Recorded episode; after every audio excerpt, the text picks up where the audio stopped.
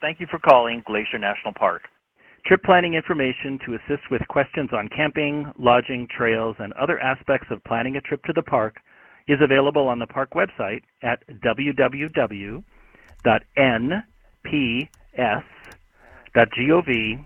forward slash GLAC Can you call it? forward slash plan your visit. Um. If you have other questions, press 6. Hmm.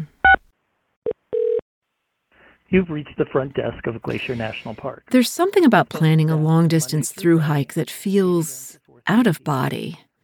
I mean, yes, I'm gathering my gear, I'm studying the route and the conditions that I'll face, like snow, lightning storms, lack of water, and wildlife encounters. And I've also read other people's blogs and gotten so much advice. For complete information on I'm making maps and determining how far I'll need to walk between places where I can either buy food, have it sent to me, or get a hitch into town. I've made a spreadsheet organized for my southbound Continental Divide hike, which begins in just a few short weeks. There's mileage, the alternates I want to take, tips on lodging along the way, and where the trail angels are, as well as when I need to pick up my permit for wilderness areas that I'll walk through, like Yellowstone, the Indian Peaks Wilderness in Colorado, New Mexico Trust Lands, and Glacier National Park, where I'll start. But do I have a crystal clear vision of what's ahead on the Continental Divide Trail? Well, maybe.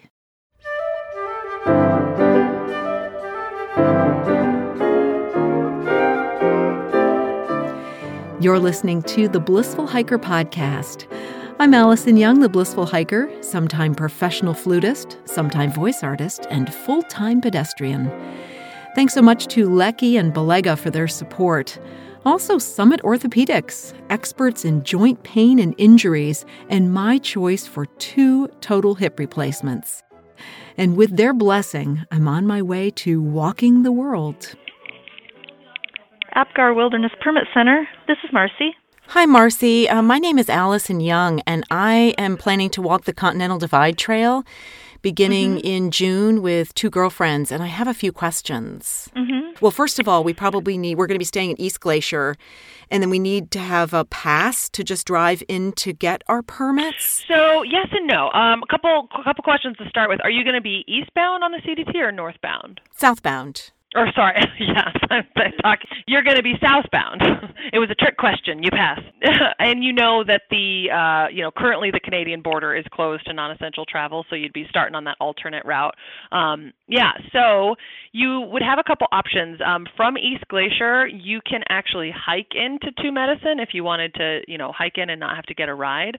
But Two Medicine, there is a backcountry permit office there, and you do not need one of those um, park pass tickets that are kind of the new thing this year. That's just for the going to the sun corridor, so it excludes it excludes Two Medicine. Well, we do have a ride. My husband is actually driving us, so we'll be staying in East Glacier. And um, you know, the main questions. Well, actually, uh, the the most important question I have to ask is, um, should we be starting? We're thinking June seventeenth, and some people are saying that's a little too early. Um, what what is your opinion on that? Well, it really depends on what kind of travel you're prepared for. Um, it is early as far as the season goes. You're going to be going over a few different mountain passes, and there's going to be a lot of significant snow still up there, and some pretty, you know, high angle snowfields and hazards that you're going to have to cross. So it, it's not that the trail is going to be closed to you. It's just, you know, are you prepared? You know, are you guys going to have ice axes, crampons? Do you have any experience self-arresting? Like, is that the kind of travel you're prepared for? Um, if you're not quite prepared for that level, um, you might consider pushing the date back when giving those passes a little more time to melt out because early June is pretty early for that. So, how late would you say? Would you suggest? Just kind of ballpark. Um, I mean, we have a couple campgrounds along that route that don't even typically open until late July. Um, but that being said, I think you know. L- more like early July. Um, there's still going to be some snowfields you'll have to cross, but the the more significant hazards should be fairly well melted out by early July, and if not, um, significantly less dangerous anyway. Okay. And so, what about permitting? So, we're going to be staying in East Glacier, Mm-hmm. and I guess uh, what we've been told is to do walk up permits instead of trying to get everything set in stone. Um, how does that work, and how easy is it to get permits? Yeah, so The reason you're probably being advised to do walk up versus advanced is just because we have been taking advanced reservations since uh, mid March, and at, at, this point we've received almost 5,000 applications. So most of the ones that we, you know, most of it's gone already. Um, and so the way that our park is set up, every campground in the backcountry has half of the sites available to be reserved in advance, and then the other half we leave open for walk ins. Um, so at this point, the, that half that was reservable in advance is, is pretty much taken. Um, so what you'd be doing for the walk-ins is you can get those in person as soon as one day before your trip starts. So you could come in the day before you want to actually hit the trail and start your trip. Um, being there early and being first in line, you know, just gets you the best shot at getting your first choice. It's a first come first serve system. So we open at 8 a.m. So that that permit office in Two Medicine is going to open at 8. So you just might consider getting there a little earlier than that and being the first one in line there. And then um, yeah, it's just a based on availability, you can book your trip from there. And if there's you know certain sites that are full or if you're not first and a couple of them get taken um, with the cdt there's certain areas where there aren't really that many alternative campgrounds but then there's certain areas where there's you know a handful that you could choose to stay at and different different ways to make that route work. We just have to be able to get through the entire trail. yeah. So that's always the the question. Okay, great. Well, thanks so much, Marcy. I really appreciate your help. You're welcome. And have a great summer. You too. Bye. Okay. That seems fairly somewhat kind of straightforward. You go to Two Medicine and you hope for a permit, and then you start hiking. So I've got this theory about planning. I mean, you want to get the logistics in place as best you can. You want to know as much as you can, call ahead, set things up. But then you have to adopt an attitude of flexibility. One of the best pieces of advice I ever received was from this through hiker trail angel who went by the name of Broken Toe. I met him at Hart's Pass in Washington state when I walked the PCT, now, the Sobo or southbound hiker has to walk north for 30 miles, touch the terminus, and then hike right back south again. So, Broken Toe parked his van at the spot where we'd be returning, and he camped out for a few weeks just to greet us, share food, and give us a place to pitch our tents. It was raining that day and was still pretty cold, so it was glorious to sit by his fire and be schooled in how to take in a long hike. I am Broken Toe, trail a trail magician. Trail magician. Yeah. Mm-hmm. This is my second year. I did it last year as well. Um, just love the community. When I came up here on my northbound through hike, there was no one here, and it was snowing and it was cold.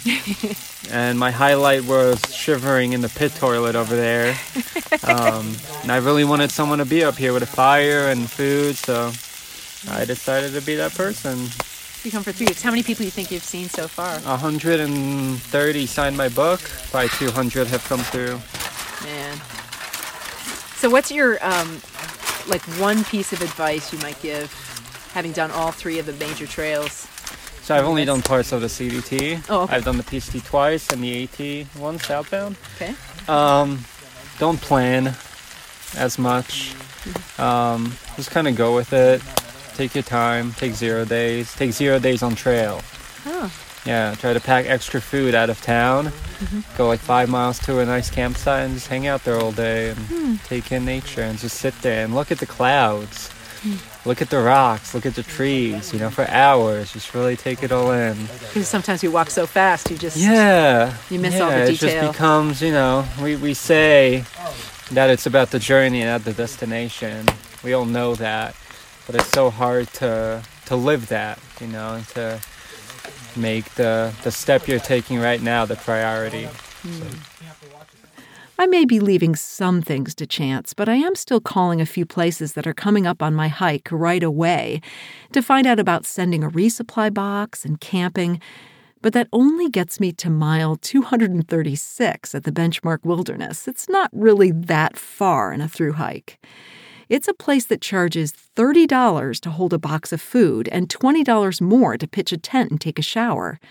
I mean, what do you do? Do you go there or hitchhike to the next town? Well, you gotta pull the trigger at some point, and I guess if I send a box, even if it's that expensive, I do have options.